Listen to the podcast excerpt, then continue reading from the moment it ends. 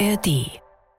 Ich war überzeugt an diesem Tage, wenn ich dieses Geständnis nicht abliefern würde, wenngleich es wahrheitswidrig ist, dass ich an diesem Tage verurteilt werden würde zu einer vierjährigen Haftstrafe. So hat man mir das vor Augen geführt und eine entsprechende Drohkulisse aufgebaut.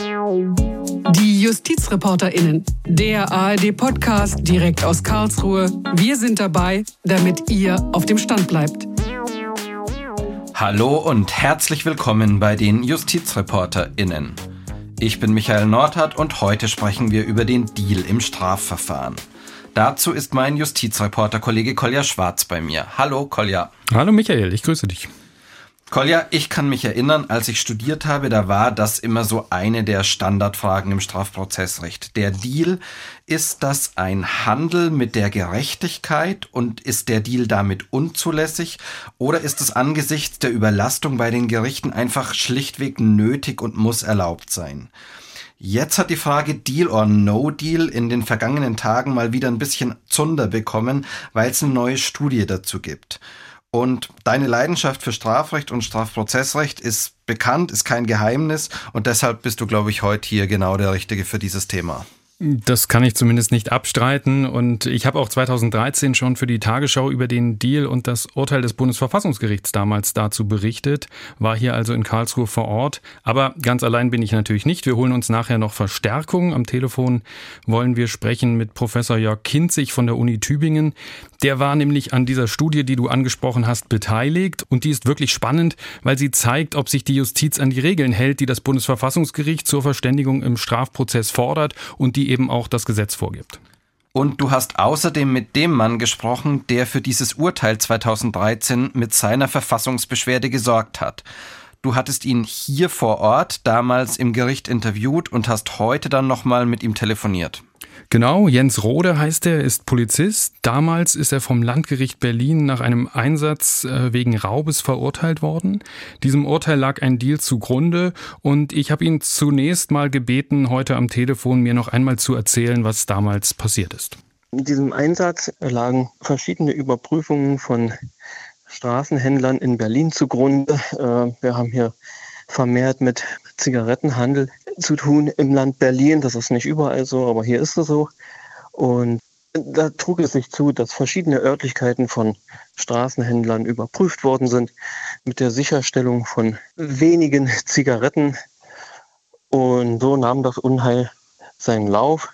Denn als zwei Wochen später die Frage nach den dazugehörigen schriftlichen Arbeiten auftauchte, musste man feststellen, dass keine schriftlichen Arbeiten getätigt worden sind. Das heißt, es gab keinen Polizeibericht oder wie darf ich mir das vorstellen? Ja, das, das trifft das schon im Kern. Jetzt wurde Ihnen dann vorgeworfen, Sie hätten die Zigaretten für sich behalten wollen und weil Sie dann bei dem Einsatz auch natürlich Ihre Dienstwaffen dabei hatten, die auch noch geladen waren, hat die Staatsanwaltschaft das dann als Raub eingestuft. Sind die Zigaretten denn gar nicht in die Asservatenkammer gekommen? Also waren die wirklich weg oder wie war das? Ja, wissen Sie, also die Zigaretten, die waren im Nachhinein niemals weg. Immer wenn man etwas nicht selbst tut, dann erhält man schlecht eine Rückmeldung, ob das, was getan werden muss, auch tatsächlich geschehen ist. So in dem Fall gab es eine arbeitsteilige Absprache, mit der ich weniger zu tun hatte. Aber äh, letztlich sind die schriftlichen Arbeiten, so wie sie abgesprochen worden sind, nicht erfolgt. Somit hat man sich gerichtsseits darauf beschränkt, dass es im Zusammenhang mit der Sicherstellung von den Zigaretten einen Gewahrsamswechsel gegeben hat. Und weil die eben nicht verschriftlicht worden sind, hat man überlegt, wie könnte man das Kind denn taufen? Und ja, die Wegnahme einer fremdbeweglichen Sache ist schlichtweg ein Diebstahl und das mit Waffen ist dann in diesem Falle zu einem schweren Raub klassifiziert worden. Waren Sie denn dafür zuständig, das da einzutragen, also den Bericht zu schreiben, das in die Asservatenliste einzutragen oder war das ein Kollege? Ja, das ist genau das Missliche und der Knackpunkt an der Geschichte, dafür war ich nicht zuständig. Wie kam dann der Vorwurf ausgerechnet an Sie, dass Sie die Zigaretten geklaut bzw. geraubt haben sollen? Weil ich in der Wegnahmesituation bei den Straßenhändlern ja einer derjenigen war, der agiert hat vor Ort, also damit auch öffentlich wahrnehmbar eine fremde bewegliche Sache weggenommen habe. Klingt alles wie ein großes Missverständnis. Sie kamen dann aber dennoch vor Gericht. Warum hatten Sie da keine Möglichkeit, die Sache aufzuklären? Naja, beim Gericht war das dann so, also am Tag der Hauptverhandlung, gab es im Grunde genommen schon eine vorgefertigte Meinung, weil das, was verschriftlicht worden ist, im Rahmen der Ermittlungen ein sehr schlüssiges Bild ergeben hat und auf die Meinung der Angeklagten, also mich und meines Kollegen, es gab insgesamt zwei, kam es gar nicht so sehr an. Vielmehr hat dann eine sogenannte Absprache stattgefunden nach einer Verhandlungsunterbrechung direkt am ersten Verhandlungstag und die war dann später Bestandteil der Verfassungsbeschwerde, die vom Bundesverfassungsgericht geprüft worden ist. Lassen Sie uns da nochmal bleiben. Wie darf ich mir das vorstellen? Was hat Ihnen das Gericht da konkret angeboten? Wie sah das aus? Ja, Gericht klingt in diesem Fall für meine Begriffe so ein bisschen zu institutionell. Es sind ja immer einzelne Personen, die handeln. In dem Fall tatsächlich der Vorsitzende. Und der kam im Rahmen der Verständigung auf meinen Kollegen und mich zu und meinte, ja, ich kann Ihnen zwei Jahre auf Bewährung anbieten, wenn wir auf eine weitere Beweisaufnahme, Beweiserhebungen verzichten. Wenn wir jetzt aber in die Beweisaufnahme einsteigen, gar garantiere ich Ihnen vier Jahre ohne Bewährung. Mhm. Passierte das im Gerichtssaal oder irgendwie auf dem Flur oder wie darf ich mir das vorstellen? Ja, das passierte nach einer Verhandlungsunterbrechung auf dem Flur vor dem Gerichtssaal. Warum haben Sie sich darauf eingelassen? Das ist schlichtweg meiner sozialen Verantwortung meiner Familie gegenüber geschuldet gewesen. Zum damaligen Zeitpunkt war ich verheiratet, hatte drei Kinder und auch eine entsprechende ja, Verantwortung der Anwesenheit als Erziehungsberechtigter. Wenn man gesagt bekommt, Keule, wir können hier in der Beweisaufnahme einsteigen, aber ich bin von dem Schriftsatz dermaßen überzeugt, dass am Ende Minimum vier Jahre ohne Bewährung rausspringen.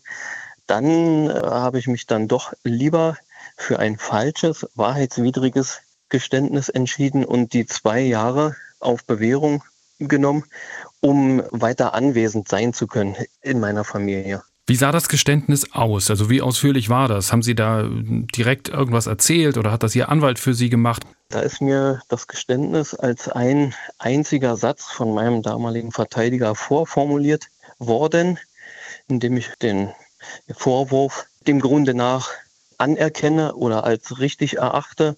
Das war natürlich, also das sind ja auch Emotionen, die da was mit einem machen. Der hat mir das zweimal vorgesprochen. Da war mein Gedächtnis so dermaßen blockiert, dass ich mir das äh, unmittelbar vor der Abgabe meiner Einlassung, also dem Geständnis, nochmals wiederholen lassen musste. Also, letztlich ging es ja nur um dieses sinngemäße Anerkennen des Vorwurfs. Mhm. Und hat das Gericht das danach nochmal irgendwie überprüft oder einfach dann so hingenommen und verurteilt? Ja, wie will man denn ein Geständnis überprüfen? Ein Gericht ist dann, das ist auch wieder so institutionell gedacht. Man hat ein Ergebnis, mit dem kann man arbeiten, oder man hat kein Ergebnis und dann muss man mehr arbeiten. In dem Fall war es ein Ergebnis. Nichtsdestotrotz habe ich dieses Geständnis eine Woche später schriftlich widerrufen. Das hatte aber erstmal keine rechtlichen Auswirkungen. Also insgesamt natürlich eine krasse Geschichte und ziemlich spannend, oder Kolja? Ja, auf jeden Fall. Also hat mich auch sehr beeindruckt damals schon. Ja. Er wurde dann also, wie angekündigt, zu zwei Jahren auf Bewährung verurteilt, musste nicht ins Gefängnis damit, aber er war vorbestraft und weil seine Strafe mehr als ein Jahr betrug, musste er auch seinen Job als Polizeibeamter aufgeben. Er hat dann Verfassungsbeschwerde eingelegt, aber bevor wir gleich hören, wie es mit ihm weitergegangen ist, lass uns noch mal ein bisschen grundsätzlicher zum Deal werden. Wir haben da das Gericht, wir haben die Staatsanwaltschaft und den Angeklagten oder die Angeklagte und die verständigen sich darüber, wie ein Strafprozess weitergeht und vor allem ja, mit welchem Ergebnis er enden könnte.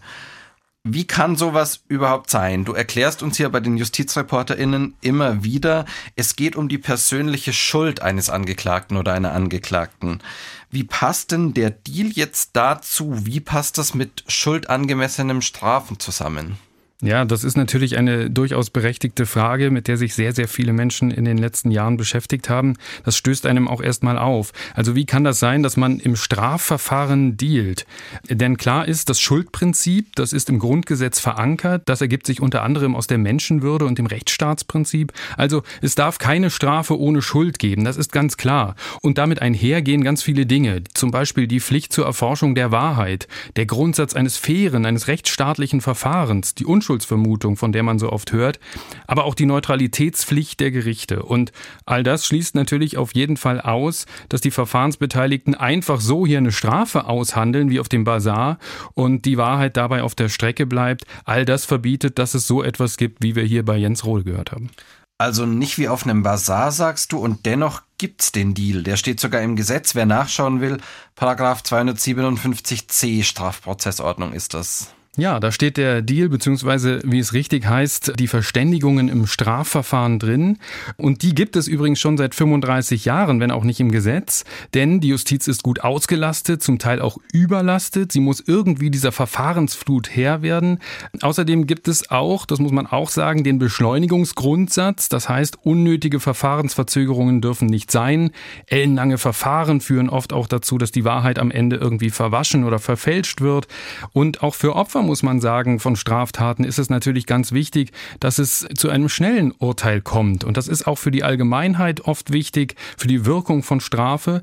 Also es gibt durchaus Gründe, warum man Verfahren beschleunigen muss. Zum Beispiel auch als letzten Punkt noch genannt, Beschuldigte dürfen nicht ewig in Untersuchungshaft sitzen. Und jetzt muss man wissen, auch ohne Verfahrensabsprache wirkt ein Geständnis sich ja fast immer positiv auf die Strafhöhe aus. Aber natürlich darf trotzdem trotz all dieser Gründe nie am Schuldprinzip gekratzt werden. Seit 30, 35 Jahren, sagst du, gibt es diese Verfahrensverständigungen, aber der entsprechende Paragraph steht ja noch lang nicht so lange im Gesetz. Wie kommt das? Ja, der Gesetzgeber wollte, glaube ich, dieser Problematik dann Rechnung tragen und hat dafür dann die Regeln eingeführt, um auch dieses Image von Hinterzimmerdeals irgendwie aus dem Weg zu räumen und hat 2009 den Paragraph dann in die Strafprozessordnung geschrieben. Okay, dann lass uns da einfach mal reinschauen. Was steht genau drin im Paragraphen 257c? Ja, da heißt es zunächst mal in Absatz 1, das Gericht kann sich in geeigneten Fällen mit den Verfahrensbeteiligten über den weiteren Fortgang und das Ergebnis des Verfahrens verständigen. Und dann, und das ist ganz wichtig jetzt, dann folgen in den weiteren Absätzen die Regeln, die dafür gelten. Also es darf nicht einfach so geschehen, sondern da gibt es ganz klare Regeln. Diese Regeln schauen wir uns dann gleich auch an, aber vielleicht jetzt schon mal im Zusammenhang mit dem, was das Bundesverfassungsgericht zu dem Paragraphen gesagt hat. Du, Kolja, hast ja damals auch berichtet bei dem Urteil 2013. Hören wir mal, was Andreas Voskuhle damals gesagt hat. Er war damals noch der Präsident des Bundesverfassungsgerichts.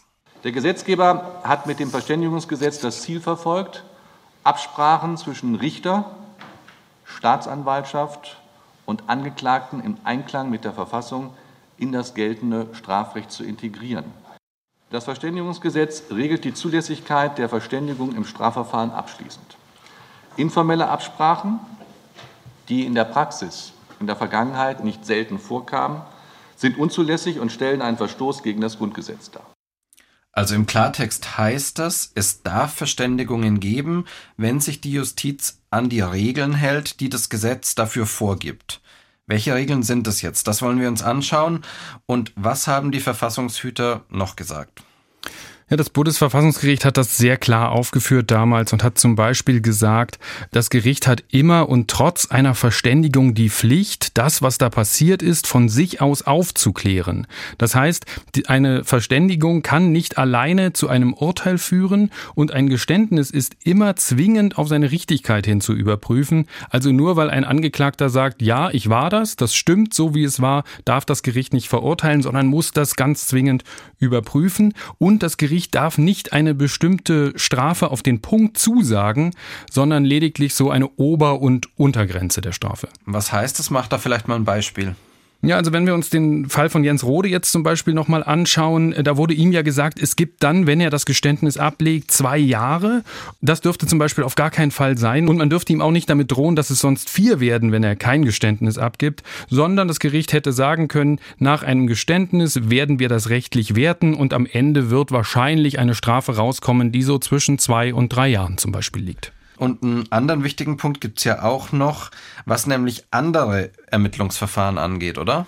Genau, auch da hat das Gericht gesagt, und das sagt auch das Gesetz, man darf auf keinen Fall in einem Verfahren zusagen, dass andere Ermittlungsverfahren, die also gar nicht Gegenstand dieses Verfahrens sind, eingestellt werden zum Beispiel oder was da rauskommt. Und verhandelt darf auch nicht über sogenannte Maßregeln der Besserung und Sicherung. Das sind zum Beispiel die Sicherungsverwahrung oder auch der Entzug der Fahrerlaubnis. Denn dabei geht es immer darum, ob Angeklagte eine Gefahr für die Allgemeinheit darstellen, zum Beispiel beim Autofahren oder überhaupt. Und darüber darf ganz klar nicht verhandelt werden. Und der damalige Verfassungsgerichtspräsident Andreas Voskuhle hat im Urteil gesagt, wir haben es gerade nochmal gehört, so informelle Absprachen, die sind nicht erlaubt. Wie transparent muss denn dann so ein Deal eigentlich sein? Sehr transparent. Die Verständigung muss zwingend in die Hauptverhandlung einbezogen werden. Es darf also nicht in Hinterzimmern oder Gerichtsfluren gedealt werden, so wie das zum Beispiel bei Jens Rode war. Wir haben es gehört. Und die entscheidenden Dinge, die müssen auch ins Protokoll und die Angeklagten müssen über die Verständigung anständig belehrt werden von dem Gericht. Und auch das muss ins Protokoll. Und das, so hat es das Bundesverfassungsgericht gesagt, dient der effektiven Kontrolle durch die Öffentlichkeit, durch die Staatsanwaltschaft, aber auch durch das Gericht, was eventuell in Berufung oder Revision dann zu entscheiden hat. Also nochmal zur Zusammenfassung vielleicht. Das Bundesverfassungsgericht hat gesagt, das Gesetz ist in Ordnung, weil es gerade Regeln dafür schafft, dass Verständigungen so ablaufen, dass sie mit dem Schuldgrundsatz und mit der Verfassung eben vereinbar sind. Aber diese Regeln, die müssen dann eben nach dem Urteil zwingend auch eingehalten werden. Und das war dann ebenso der Punkt, weswegen die RichterInnen hier in Karlsruhe das Urteil von Jens Rode zum Beispiel aufgehoben haben. Denn da haben sie gesagt, das muss neu verhandelt werden, weil sich die Richter da eben nicht an die Regeln gehalten haben. Genau, und die Richterinnen und Richter hier in Karlsruhe hatten darüber hinaus festgestellt, dass das eben nicht nur bei Jens Rode so war, sondern dass das sehr, sehr häufig vorkommt, dass die Justiz informelle Absprachen trifft, sich also nicht an die Regeln hält. Und deshalb hat Karlsruhe dem Gesetzgeber noch eine Aufgabe mitgegeben, und auch da hören wir vielleicht nochmal, was Andreas Voskuhle damals gesagt hat. Der Gesetzgeber muss die weitere Entwicklung sorgfältig im Auge behalten. Sollte sich die gerichtliche Praxis weiterhin in erheblichem Umfang über die gesetzlichen Regelungen hinwegsetzen und das Verständigungsgesetz nicht ausreichen, um das festgestellte Vollzugsdefizit zu beseitigen, muss der Gesetzgeber der Fehlentwicklung durch geeignete Maßnahmen entgegenwirken. Unterbliebe dies, träte ein verfassungswidriger Zustand ein. Eine klare Ansage also, die gesessen hat, die Justiz hält sich nicht an die Regeln. Seitdem sind aber sieben Jahre vergangen und jetzt ganz aktuell gibt es eine neue Studie, wie sich das entwickelt hat. In Auftrag gegeben wurde diese Studie vom Bundesjustizministerium und ich freue mich, dass wir jetzt mit einem der drei Professoren sprechen können, die diese Studie gemacht haben. Am Telefon ist jetzt Professor Jörg Kinzig von der Uni Tübingen. Herr Professor Kinzig, Sie leiten in Tübingen das Institut für Kriminologie. Grüß Sie. Ja, guten Tag. Herr Kinzig, Sie hatten die Aufgabe herauszufinden, wie es inzwischen läuft mit diesen Verfahrensabsprachen und ob sich die Justiz inzwischen an die Vorgaben im Gesetz hält. Wie haben Sie das gemacht? Ja, wir hatten bei unserer groß angelegten Untersuchung sechs Module. Zum einen haben wir eine rechtswissenschaftliche Analyse vorgenommen. Wir haben also geguckt, was gab es für Verfahren, bei denen die Verständigung beanstandet wurde. Dann wurde die Verständigung bei einzelnen Gerichten erhoben. Dann wurden einzelne Fälle durch die Akten auch analysiert. Was wir in Tübingen gemacht haben, war eine groß angelegte Befragung, eine Online-Befragung von Richtern, Staatsanwälten und Strafverteidigern. Ein Kollege in Düsseldorf hat dann noch Tiefeninterviews mit den Beteiligten in den Gerichtssälen geführt und schließlich und zuletzt gab es dann noch eine Erhebung bei den leitenden Oberstaatsanwälten, wo wir gefragt haben oder versucht haben herauszufinden, ob diese ihrer Wächterfunktion nachkommen. Klingt nach viel Aufwand. Wie bereitwillig haben denn die Befragten da mitgemacht bei der Online-Befragung oder bei den Interviews? War die Beteiligung da groß? Das war auch viel Aufwand. Äh, man kann sich immer natürlich am Ende noch eine größere Beteiligung wünschen. Im Vorhinein habe ich so für mich gesagt, wir brauchen 1000 Personen. Das wäre schön. Äh, bekommen haben wir dann über 1500 tatsächlich.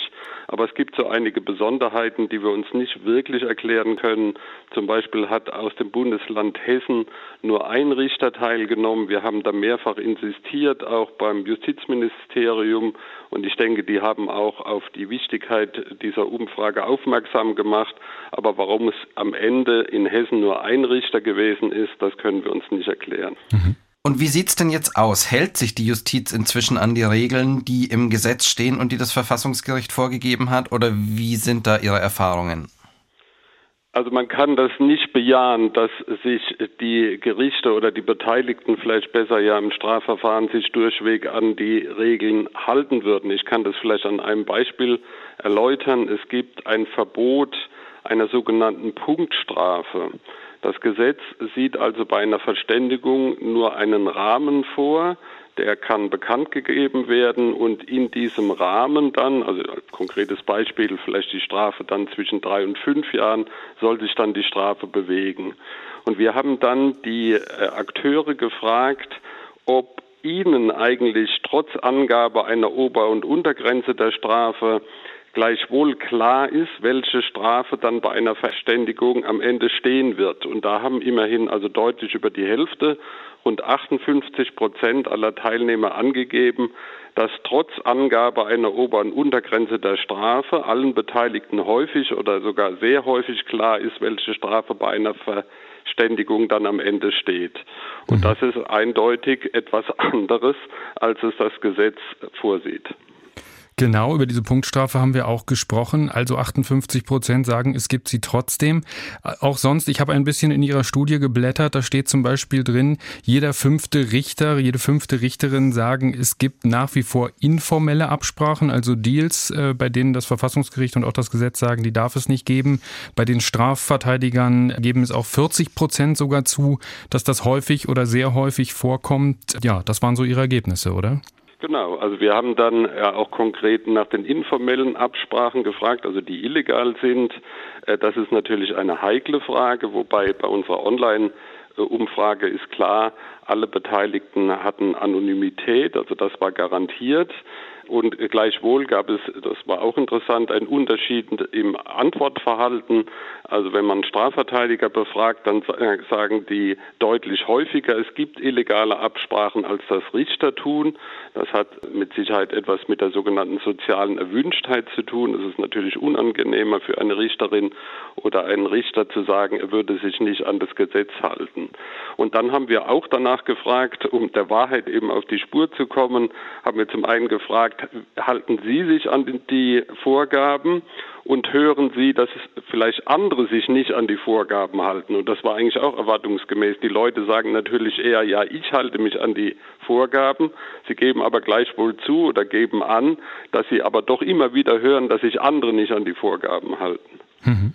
Jetzt haben wir über die Richter und Richterinnen und die Strafverteidiger gesprochen. Sie hatten aber eben auch schon angesprochen, die Staatsanwaltschaft, auch ganz wichtig. Und das Bundesverfassungsgericht hatte damals gesagt, der Staatsanwaltschaft kommt hier eine herausgehobene Stellung zu, bei der Kontrolle vor allem, denn sie dürfen sich diesen Deals, die gesetzeswidrig sind, die informell sind, sie dürfen da nicht zustimmen und müssen gegebenenfalls auch im Anschluss dagegen vorgehen, wenn sowas vorkommt. Wie sind da Ihre Ergebnisse? Klappt das?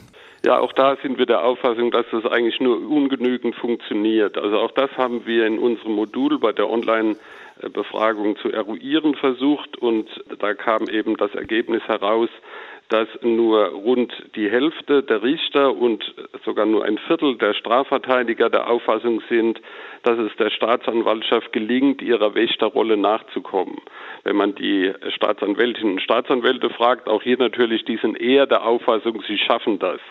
Und wir haben aber dann noch in einem zweiten Schritt auch versucht, bei den einzelnen Staatsanwaltschaften herauszufinden, ob es Vorgaben gibt, wie das eigentlich geschehen soll. Also wie kann man das in die Praxis umsetzen, diese hehre Vorgabe der Wächterrolle der Staatsanwaltschaften. Da hat sich eben auch herausgestellt, dass es an diesen Vorgaben mangelt. Okay, also dass Sie sozusagen auch nicht die Weisung bekommen, wie Sie da umzugehen haben mit. Genau, dass im Einzelfall eigentlich gar nicht klar ist, was soll ich denn jetzt konkret tun, wenn ich den Eindruck habe, dass es im Gerichtssaal zu einer illegalen Absprache kommt. Bei den illegalen Absprachen, es gibt ja die verbreitete Meinung, nur wer Geld hat und sich gute Anwälte leisten kann, der profitiert von solchen Verständigungen. Ist das so? Ist das auch ein Ergebnis Ihrer Studie? Naja, da muss man einerseits sagen, dass es Verfahrenstypen gibt, bei denen es häufig zu einer Verständigung, aber auch zu einer illegalen Absprache kommt. Das sind klassischerweise Wirtschaftsstraftaten, es sind Steuerstraftaten. Weil die besonders kompliziert sind und das Gericht da... Genau, weil die einerseits besonders kompliziert sind, andererseits aber auch sozusagen eine Masse vorhanden ist. Also Drogendelikte kann es viele geben über einen langen Zeitraum. Denken Sie an Wirtschaftsstraftaten, da kann das genauso sein. Und das ist etwas anderes als bei einem Tötungsdelikt. Da hat sich herausgestellt, das war aber vorher schon vermutet worden, da gibt es eher wenige Verständigungen oder Absprachen. Da geht es ja oder kann es eigentlich nur darum gehen, hat A die Person B getötet oder nicht. Also von daher muss schon mal eine Masse sozusagen für eine Absprache vorhanden sein. Und dann hat sich auch herausgestellt, dass im Rahmen dieser äh, intensiven äh, Interviews doch die Hälfte der Richter am Amtsgericht angegeben haben, dass sie mit nicht anwaltlich vertretenen Mandanten keine Absprachen vornehmen, was also darauf hindeutet, jedenfalls, dass eine Benachteiligung von den Angeklagten äh, vorhanden ist, die vor dem Amtsgericht ohne Strafverteidiger auftreten. Wenn man den Deal oder die Verfahrensabsprache am Ende sozusagen als vorteilhaft für den Angeklagten sieht. Genau. Da wissen wir auch, dass es zu Reduktionen ja der Strafe kommt. Das ist ja dann der Anreiz für den Angeklagten. Auch das haben wir gefragt, was er sich eigentlich erspart durch ein Geständnis. Und da kamen wir auf Schätzungen, also etwa 20 bis 25 Prozent der Strafe wird dadurch eingespart. Also wenn wir von fünf Jahren ausgehen, dann bekommt er vier Jahre statt fünf Jahre. Herr Kinzig, jetzt haben Sie vorhin schon gesagt, so wahnsinnig viele Befragte haben nicht angegeben, dass sie selbst da was falsch machen, möglicherweise. Haben Sie denn dennoch was rausfinden können zu den Gründen, warum das mit den Deals auch heute noch nicht immer ganz hasenrein läuft?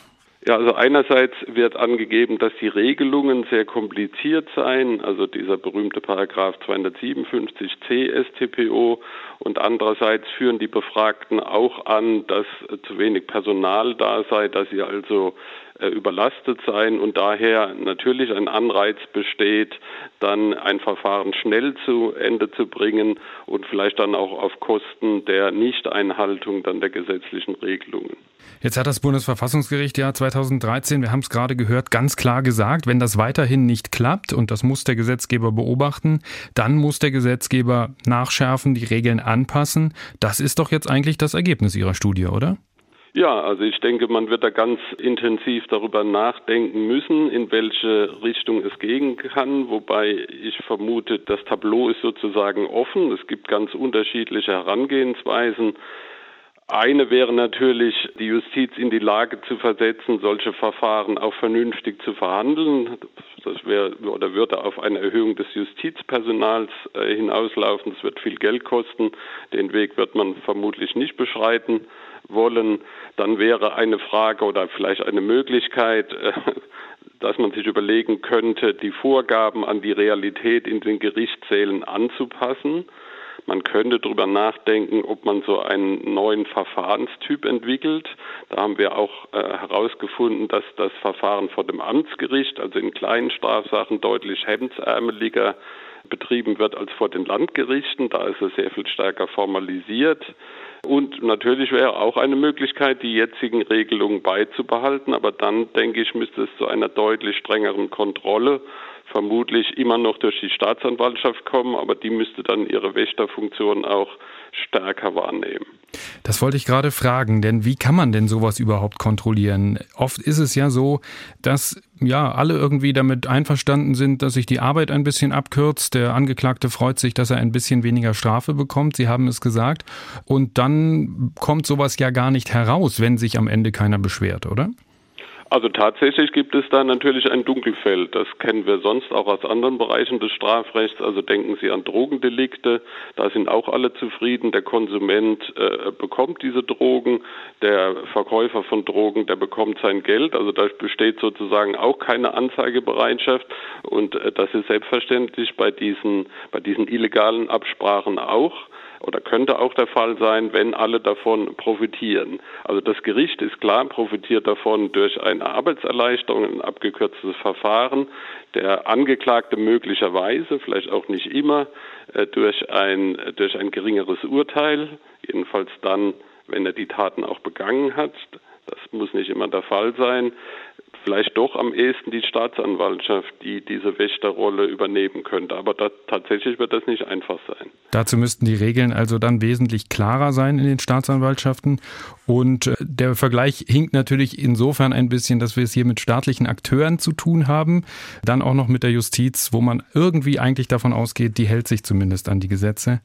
Aber klar, das ist spannend, was der Gesetzgeber jetzt da aus ihrer Studie macht.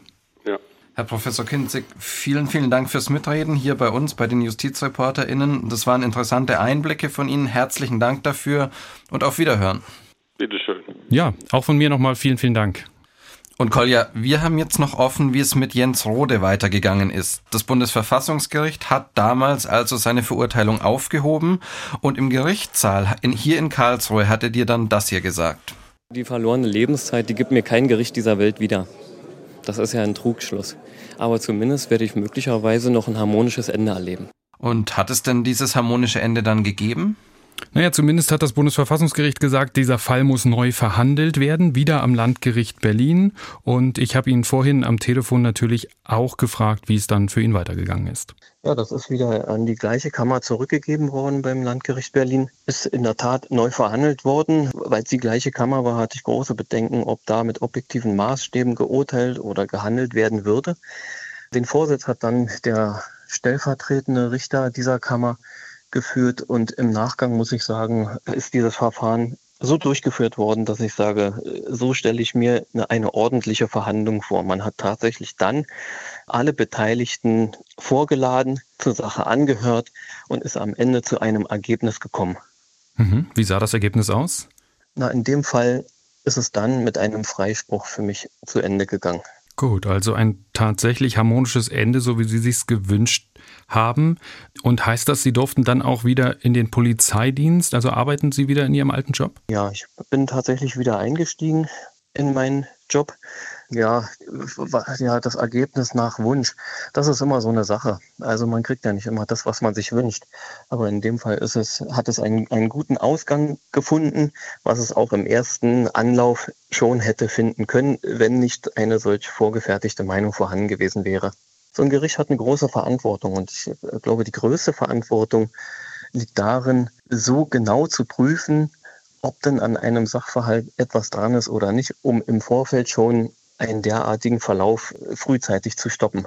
Mhm. Das hat sicherlich sehr, sehr viel Zeit und sehr viel Kraft gekostet. Und ich danke Ihnen ganz, ganz herzlich, dass Sie uns da auch heute Jahre danach nochmal von berichtet haben und wünsche Ihnen alles Gute. Vielen, vielen Dank. Ich danke.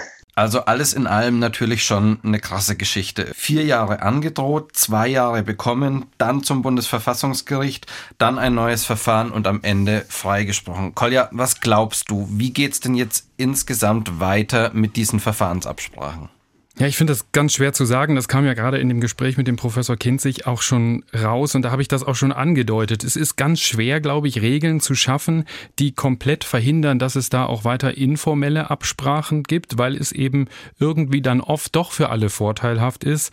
Aber der Gesetzgeber muss jetzt irgendwie handeln, sonst, und so hat es äh, das Verfassungsgericht gesagt, entsteht ein verfassungswidriger Zustand. Das heißt, wenn wieder jemand dann nach Karlsruhe geht, dann würde das Gesetz sicher gekippt. Also ähm, können wir gespannt gespannt sein, was das Bundesjustizministerium und äh, die Politik daraus jetzt macht. Okay, Kolja, das klingt irgendwie danach, als hätten wir uns heute nicht das letzte Mal über dieses Thema unterhalten. Für heute aber auf jeden Fall vielen, vielen Dank, dass du da gewesen bist. Sehr gerne. Kolja ist übrigens auch als Schwarzanwalt auf Instagram unterwegs. Nimmt euch da ab und zu mit in die Gerichtssäle. Wenn ihr Bock habt, schaut da einfach mal rein und klickt auf Schwarzanwalt. Lob und Kritik für die JustizreporterInnen könnt ihr uns unter justizreporterinnen.swr.de hinterlassen oder auch über unsere Facebook-Page ARD Rechtsredaktion. Und einer unserer Zuhörer, der hat das tatsächlich neulich gemacht, Bennett Crash heißt der, hat geschrieben, er ist kein Jurist und hört uns dennoch gerne. Darüber freuen wir uns natürlich besonders.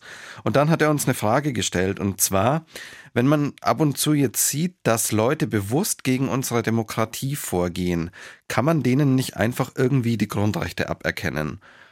Kurze Antwort darauf, nein, das kann man nicht. Aber das ist so ein Thema, das wollen wir uns in einer unserer nächsten Folgen, wenn das irgendwo mal gut reinpasst, angucken.